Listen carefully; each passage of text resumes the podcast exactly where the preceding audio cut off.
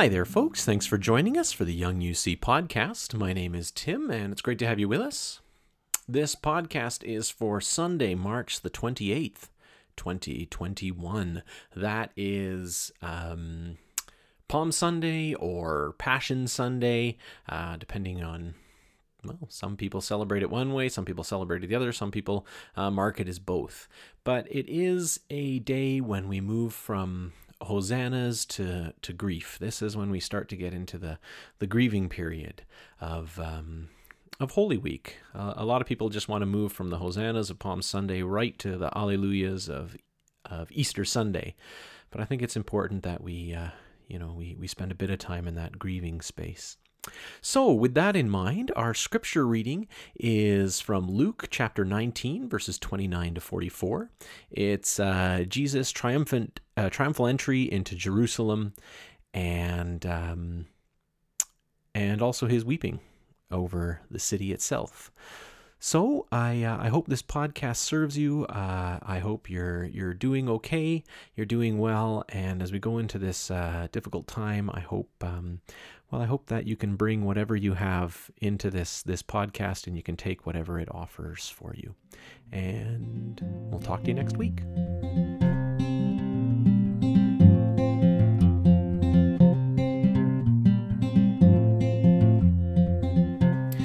Let's join our hearts together in prayer. Holy God, may the words from my mouth and the meditations in all our hearts be acceptable in your sight. Amen.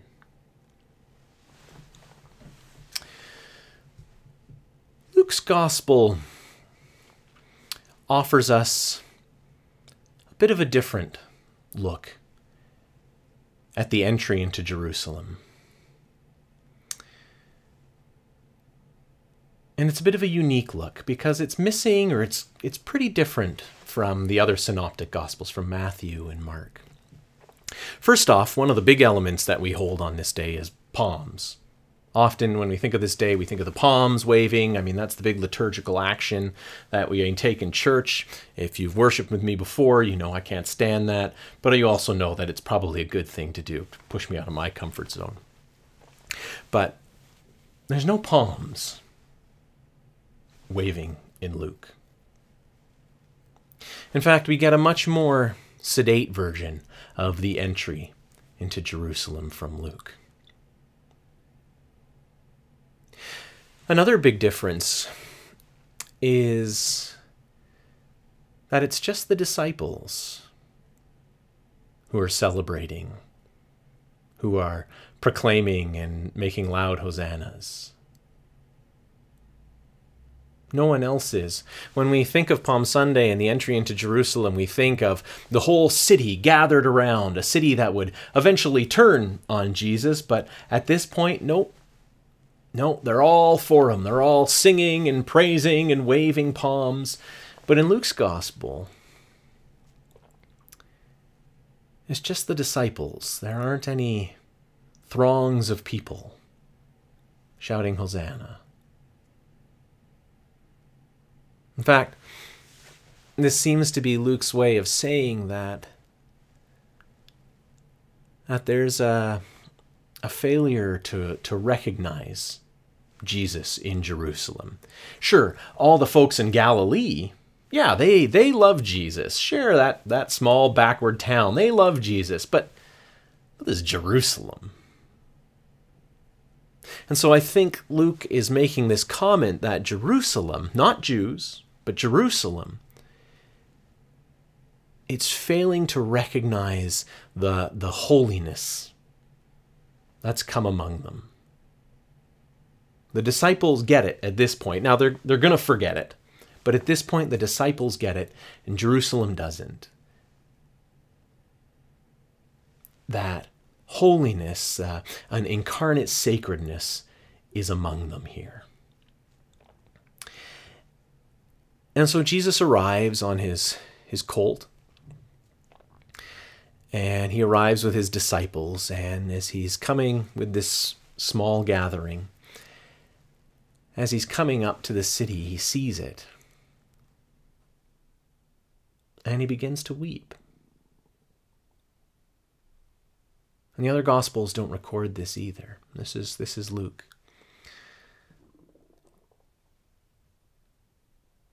Jesus begins to weep for Jerusalem. And I think it's because Jerusalem doesn't really recognize that incarnate holiness that's among them. It doesn't really recognize that God is in the world. So we're getting a touch of where Luke sits in history here. As Jesus laments, as he weeps, he talks about the ramparts and, and the destruction of Jerusalem. And this destruction plays out in the year 70 CE at, uh, you know, sort of the, the height of the, the, the, the war against the Romans, um, the Jewish war, well, first Jewish war, one of the Jewish wars against the, the, the Romans. Uh, the city of Jerusalem is besieged. Um, and you know, a few months later, five five months later, I think it's uh, it's breached by the Romans. Uh, the temple is destroyed. You know, millions of people are are, are killed. Fire everywhere. The, the the city of Jerusalem is just brought brought low. And while Luke wouldn't have witnessed this firsthand when he's writing his gospel, he, well, he would have known this happened. And so I think what Luke is doing here is he's equating the failure of, of Jerusalem to recognize um, the things that make for peace, as Jesus says. Uh, the failure of Jerusalem to recognize the things that make for peace, the failure of Jerusalem to recognize God's presence among them, um, that's what leads to their destruction. That's why the city of Jerusalem gets destroyed. And and of course we need to to name the history uh, that this idea uh, has has led to in Christianity. I mean, it's it's ideas like this and and scripture passages like this which have led to a, a, a horrible stain of anti-Semitism on Christianity. So I, I don't want to forget that. I want to hold that. I want to name that. Um, but I think there's something else here too. And there's a little bit of truth here that we can grab onto.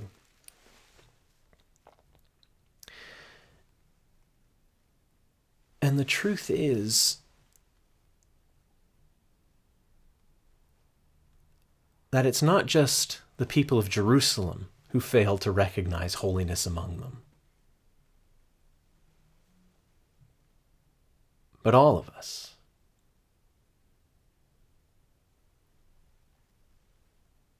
We as a, a species are terrible at this.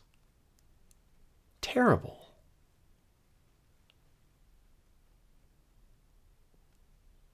We so often are willing to destroy and hurt and kill and bomb and burn and steal. We're so often willing to deny food and rights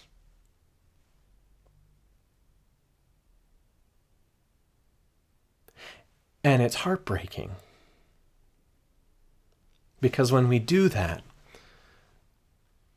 we're failing to recognize that part of people that was made in God's image, that is in inherently sacred. We fail to see the, the, the cost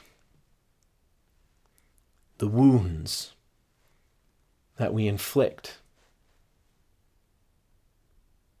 on this world, this world where God has chosen to dwell. Uh, if there's one story out of the scripture, out of gospel that that holds the idea of gospel, it, it's that God chose to dwell with the wounded, with the broken, with the cast outs, with the forgotten. And so, as the world gets more hurt, as violence is used for the sake of greed, for the sake of power, for the sake of wealth, it's a sign of how poor we are at recognizing God's holiness among us, God's sacredness, at, at, at recognizing the inherent goodness that dwells among us. And you can say this about humanity and all the innocence that is destroyed in violence, in wars. You can say this about the natural world as well. We're terrible, terrible at recognizing the sacred space, the sacredness of creation where God chose to dwell. And that's at the heart of Christianity, that God chose to dwell within this creation.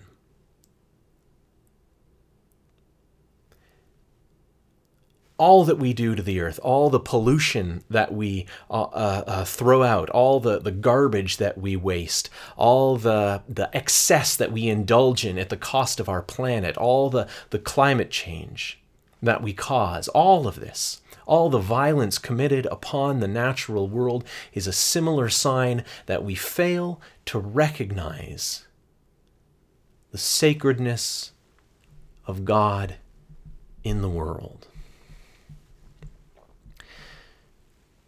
And so, Jesus weeps.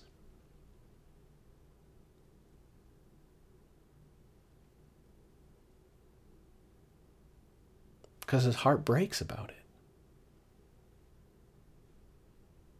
because he knows that all the violence that we commit, because he knows that all the, the, the forgetting, the, the failure to recognize holiness and sacredness and beauty and love in the world. That comes with a cost for all of us. And I think we're called to weep too. We're called to, to, to recognize those who, who pay the costs of war, uh, pay the costs of poverty, of, of violence, of division, pay the cost of, of nationalism, of racism, of, of sexism, of you name it. We're called to, to, to recognize them, them as, as human, as knit together in, in their mother's wombs, as made in the image of God, as whatever biblical language you want to use. We're called to recognize the, the holiness and the sacredness of those who pay the cost. And we're called to weep.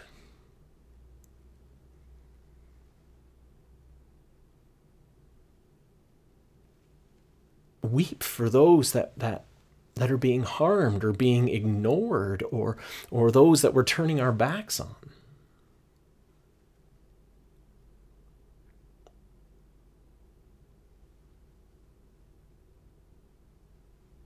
We're called to recognize the, the face of God woven into creation, to, to recognize, as, as, as John wrote, um, to recognize the one in whom all things come into being, in whom was life.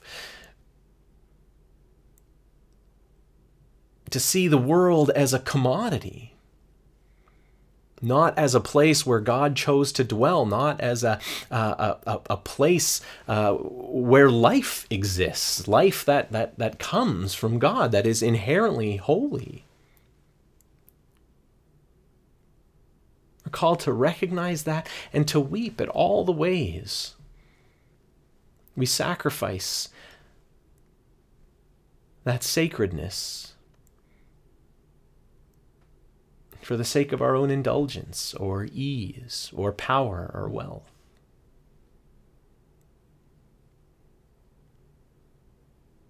And so we weep. And I'm not exactly sure why we weep. I don't know how weeping helps. But we must weep. I don't know, perhaps it, it stops our hearts from hardening. it stops us from um, from being led by rage rather than love, because it's easy to be led by rage rather than love. Maybe weeping stops that. Perhaps it stops us from engaging in those, uh, those destructive impulses that beset um, so many who claim to be, to be doing God's work. In this sense, it, it, it, it almost maintains our humanity, a humanity grounded in love.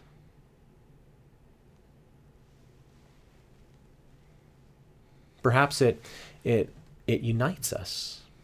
It, uh, it unites us with the incarnate holiness that we so often don't recognize.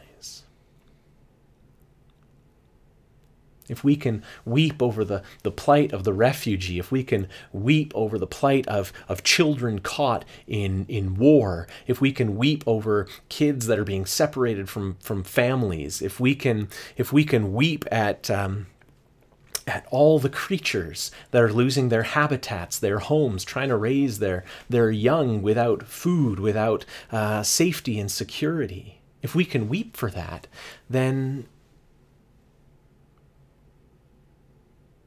then maybe we we join in that vulnerability and in that frailty. We we become united with that that that that sacredness in those humans or those those creatures or those beings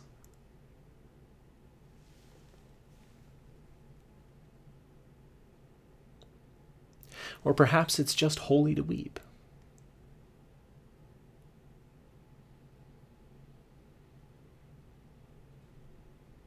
As Fred Craddock puts it, it's just holy to have a voice of love and profound caring of vision of what could have been, and of grief over its loss, of tough, of tough hope painfully releasing the object of its hope, of personal responsibility and frustration, of sorrow and anger mixed, of accepted loss but with energy enough to go on.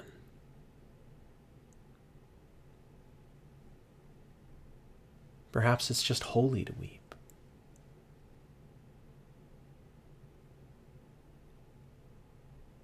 And so we weep. Because we must.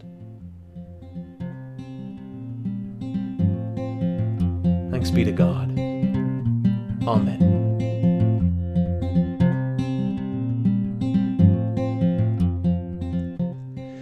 Thanks for listening to the Young UC podcast. If you liked what you heard, you can go to youngunitedchurch.com. There you can connect with worship, hear past sermons and music, and learn a little bit more about who we are and some of the outreach that we do. All of our work in the world, from supporting outreach in Winnipeg to sponsoring refugees to creating content for listeners like you, is supported by donations. If you'd like to support us, please find us through Canada Helps or directly through our website. Thanks very much, and have a good day.